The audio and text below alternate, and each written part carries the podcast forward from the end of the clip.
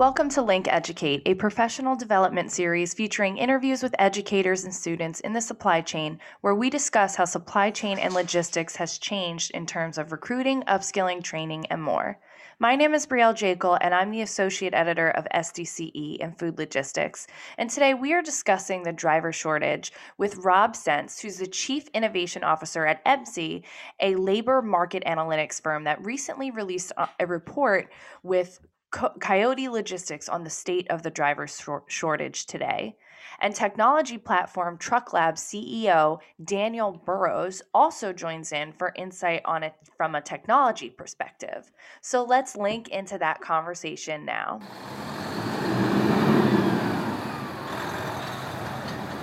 Hi, everyone. Thank you so much for joining with me today. I'm here with Rob Sentz, who's the Chief Innovation Officer at EMSI, and also Daniel Burrows, who is the CEO founder of Truck Labs. And today we are talking about driver retention and kind of this big topic that's that's been in the news for the last few years about the driver shortage and obviously it's dominating even more so now that the pandemic is in full swing still um, so I just wanted to, you know, hear your guys' insight. I know that Rob, you participated in a uh, help making a report on this issue.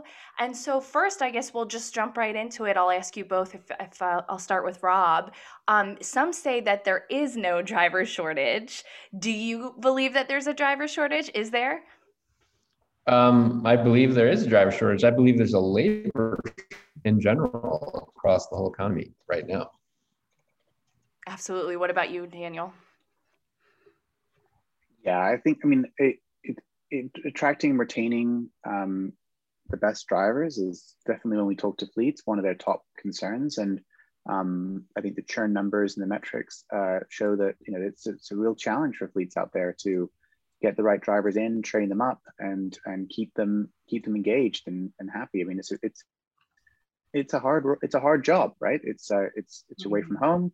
It's long hours.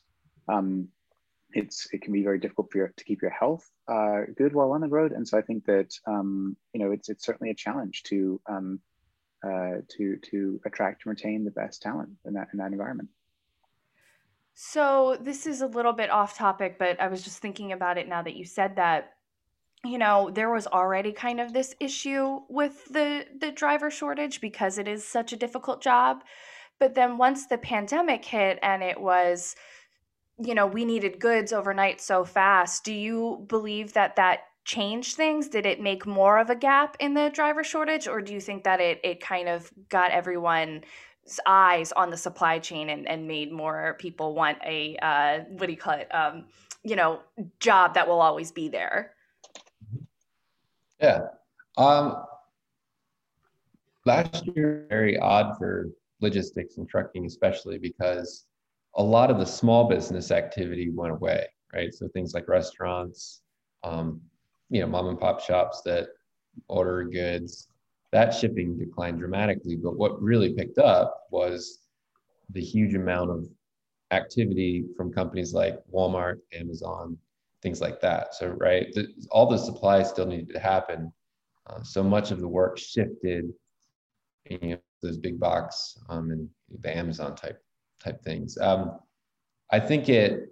What we see in the data is that the problem was only sort of exacerbated last year because a lot of people stopped out of the market for a variety of reasons. There was fear and furloughs, but also people received a lot of government benefits, which kept them kept them out of the market, and that's true today. And a lot of people's lives, kids had to be out of school, so it, it sort of gutted the market of a lot of workers. We have very low labor force participation rates right now, which makes it very difficult for trucking companies to get the talent they need. Right. How do you feel, Daniel? I, I think it maybe brought it more to the general public's attention. But I think if you look at the uh, you know industry reports, talk to fleet owners, it's been a problem for years now, and I think it's been a top concern in the ATI ATRI report. Um, has been driver issues, um, and if you think about what a fleet is, it's a it's basically a connection between a load, a truck, and a driver. and you need all three.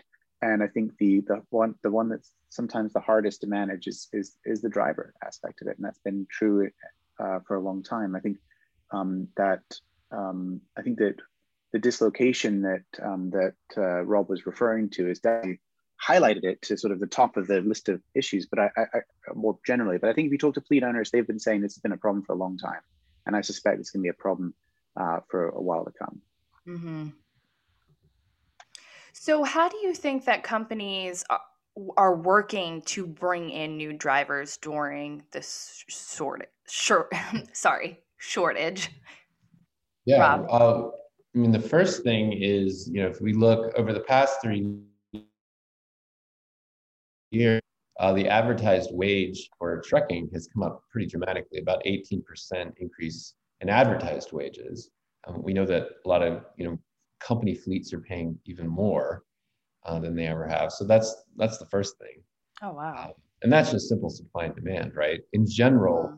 wages went up a lot last year just to try to pull people back into the market. Um, second is quality of life, right? You have to um, you have to offer better quality of life. These are hard jobs. And so you have to do everything you can to meet the needs of your employees. Mm-hmm. I think that's um, that's one way where if I can jump in, I think Trip Dynamics, our product, actually helps the drivers. So what we offer is this in-cab gamified experience for driving, where you can look at a fair benchmark of what you should be doing, not just like a generalized um, a generalized target. And what that means is that we're all human and when when we when we have a goal that's unachievable it's very off-putting. If you're saying go get nine miles per gallon and you've got an 80000 pound load over the rockies you're not going to get that. And it's demotivating to see that as a goal and to be missing that goal. So what we do is we uh, if you've ever used a fitness app like strava or something like that we provide a a strava for truck drivers basically where they can have real goals that are based on what they're experiencing from load to terrain. And then see, you know, reward the best drivers for how they're doing. And then fleets who deploy Trip Dynamics can pay the drivers who are performing better a little bit more and attract those best drivers to the fleets. So we think of Trip Dynamics as a way of helping fleets attract best drivers, train them on new routes and becoming more fuel efficient. And safety comes as part of being more fuel efficient often. And we can dig into that if you like. But uh, really, Trip Dynamics is we are proud to help fleets address some of this, these challenges um, through better alignment of incentives. Because if you're aligned with your driver and your driver saves you 10 bucks, a lot of fleets are willing to give two of those dollars back to drivers. Oh, wow.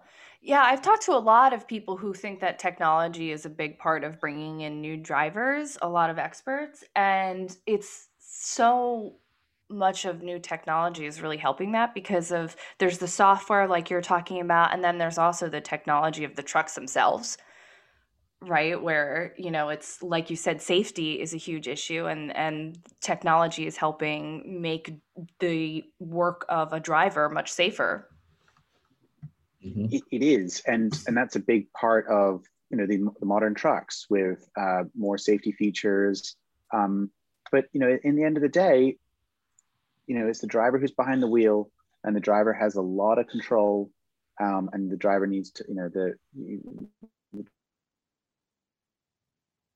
uh, you, know, you, want to support that driver as much as possible, right? Because ultimately, as I say, the driver is your is is is your um, customer service face to the customer. It is your security for the load. It is the person who gets the thing the, the load there through different weather patterns and challenges on the road. And I think that um, I think that the driver it's a complicated job, and I think that sometimes they don't get the credit they deserve for everything they do. Right. I never thought of it that way. That's a great point. How how do you guys feel that you know I I've, I've heard that some part of the driver shortage, some reason for that is that younger people entering the workforce don't want to have this type of lifestyle. They don't want to be a trucker. So, how do you feel that generational differences make an impact in the commercial driving area? Yeah, I mean, it's huge. Um, now, what is it, about 23% of all truckers are above 55, 57% are over 45. And mm-hmm. it's very difficult um, to get people in that below you know 45 categories to come into these jobs. So, you know, if you look at the work values they have, you know, a lot of younger workers are looking at work not as work as much as they're looking at it as something I'm meaning from, right? Um, there's a lot of reasons for it. As the baby boomers go out, the new generation's replacing them, and they don't want to work kind of like the baby boomers did. And this is true across all all jobs right now. I, mean, I think it's very pronounced in trucking because it's where we see so much demand, but every market's struggling with this. Mm-hmm. And we're seeing fleets try and respond to that. I mean, I think you see a growth in, in day cabs, for example, and trying to slip seat or instead of having a driver drive across the US and back and be home, they try and be home by Friday evening. They do shifts and get back and they're they're home more often. They're sleeping in their house more often. And that that sort of thing is is not captured in perhaps the economic data in terms of the pay, but certainly um, fleets that are managing to set up the operations to enable more slip seat and more uh, flexibility to drivers um, it really makes a big difference. And drivers, uh, you know, are, are, are responding to those, you know, and trying to trying to get into those sort of jobs. I mean, there's a uh, the CEO Covenant uh, is out today saying that you know, some part time part time drivers are making seventy thousand dollars a year um, with him, and you know maybe for full time you can make say eighty five or something. I think he said, and and but you know if you can make seventy, but you can be home with your family more nights a week. Um, I think that that's very attractive to drivers. I think you see a rise in part-time drivers as well, which is causing additional complexities for fleets who have loads to move and and and baseline volume to fill and it's it's you start you start having to patch together a host of part-time workers who also still have high churn rates and still have lots of management challenges so um, yeah, I think I think it's a complicated problem, and I think that's why it's going to retain be top of fleet owners' minds for the next few years, at least. Yeah, those are great. Those are great points. The the point about the uh, the you know shorter term drive, the one where you can be home at night is just massive. Where, you can see a huge difference between the amount of postings for long haul and short haul, and how many more hires there are in short haul versus long haul. Uh, so there's essentially for every one hire on long haul, there's nine. You know, there's nine postings, and it's very different. It's really more like one to two uh, for postings on short haul. So it's it's where people want to be, and that's to be able to offer that's huge. And part time is really a big deal too, because a lot of younger workers actually are opting for part time work in general, um, especially men. Uh, ever since the last recession, you, you're seeing the number of sort of prime age males opting for part time really has gone up. I'm so glad you guys brought this up because that's one of the things I think about. Like, how do you get a group of millennial workers to want to do these jobs where you're so you're away from your home for so long? So uh, do you feel like there's a, a push to get that information out there? Like hey you don't have to be away from home for for so long to do this job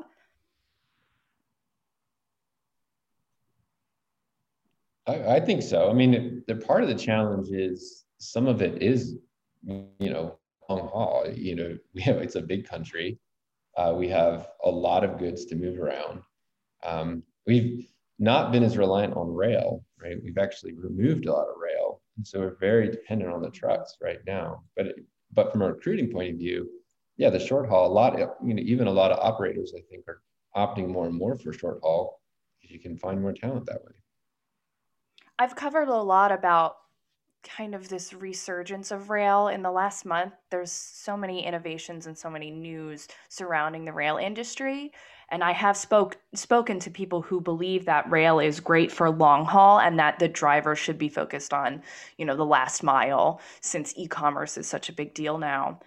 Um, are you seeing? Do you think that that's where it's going to kind of go in the future? It, it, you know, again, if there's labor shortage, it sort of has to, right? Yeah. But but the U.S. has really moved. I, you know, think about all the rail lines we've actually pulled up. You know, almost every community, you have things like you know, a lot of our fiber optics and um, internet. They used rail you know, they because those are right away. So they purchased those that land, put fiber optics down, and then things like bike trails, which I think are great. Wow. We, we just moved. We've really oriented to the road, and so it would be a sizable um, change to try to get back to more rail. Mm-hmm. Yeah, I, I, think that um, rail has got you know the its own set of challenges as well in terms of its its point to point and you know or it's not point to point it's hub to hub I, I mean and we really the way logistics is going is more uh, same day delivery you know uh, crazy expectations of of how fast the goods will move through the logistics space. And that's part of, to do with technology. But if you've got more advanced routing capabilities with these tools that's actually a big advantage for trucking right? Because you can you can uh, parcel out the, the packages into less than truckload sections, LTL, right, and move it more directly, and ultimately reduce the time in transit, which becomes you know really big factor in, in, for for working capital, inventory, and everything else. So I think the trend is probably more towards more more towards trucking, and um, and uh, and and and that's and so what solves it? Well, it's a, it's it's a supply and demand marketplace. So what's going to happen? Well, wages going to go up, and wages are going to go up until they can fill the roles because these mm-hmm. roles, their jobs will be there, and freight prices will go up to correspond with that. I think that's I think you're seeing that, and and ultimately, um, what we're trying to do is break some of that um, cycle by allowing higher wages for drivers, but aligned with reducing the cost of the fleet to control their costs more and not just have to uh, give away margin to satisfy this. I think there's a win-win here where if you improve your fuel economy through truck wings or trip dynamics, you can put some of that money back into higher driver pay and still improve your bottom line. I think that's, I, think, you know, broadly, that's what technology is trying to do. Is solve these problems in a win-win situation and more efficient trucks is part of that. Autonomy might be part of that in the future.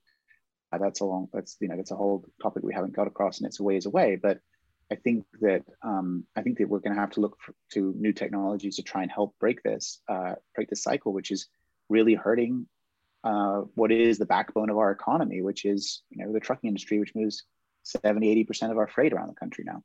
Mm-hmm. So I'm running out of time here, but I, I just want to ask one more question. Do you feel like there's a difference in terms of attracting new drivers and driver retention, keeping your drivers? Is there something more that companies should be or are doing to keep their their drivers happy? By trip dynamics. I, I mean, I, I'm kidding, but I'm not. I, I, right. You know, it's it's. I think that the reason why we founded that company was to help fleets um, understand what their drivers are doing when they're three states away, coach them continuously on how to improve their fuel economy and safety, and provide automated management, which solves the problem of a lot of young drivers. It also allows you to pay them a little bit more, which can solve the retention problem. So, you know, I, am kidding, but I'm not. We've we've developed this product to solve that exact question. So, um, you know, I, I I, hate to plug our own product, but there are other products out there to broaden it and invest in your in in in um, for example, uh, automated training, right? So you can bring new drivers on, get up in a more systematic way, things like that to help uh, reduce the burden on the fleet owners uh, because there's there's you know, it's it's uh, right now with 80 90 percent churn in the industry it's a conveyor belt and new drivers joining and and leaving and it's um and it, and it introduces cost from the fuel economy standpoint, cost on the safety standpoint, cost on the insurance standpoint. We haven't discussed the, the uh, explosion in insurance costs recently, um, and and I think that um, I think that you know you've got to start looking at new business in order to address these challenges. Mm-hmm. Yeah, absolutely. Yeah, retention. If you can start with retention, you know, that's going to be very cost effective. People already work for you investing in keeping them is huge. And I think with labor shortage, that's where the focus for so many industries is going to be. Uh, recruiting is just a lot more expensive, but you have to do it, right? So you have to do both. Um, don't lose people you have. Second step, have a better strategy for getting people um, in. And it's a very competitive, tight market. Well, thank you guys so much for coming on and talking with me today. This has been eye-opening in terms of the driver shortage. Um, I'm, you know, I'm going to direct people to read the report with Coyote, and um, thank you, Daniel. Thank you, Rob, for for just you know diving in with this with me today. Yeah, you're very welcome. Thank you so much for having us. It was great to chat. Well, thank you so much for listening. If you like what you hear, please leave a review or hit the thumbs up button, and don't forget to subscribe.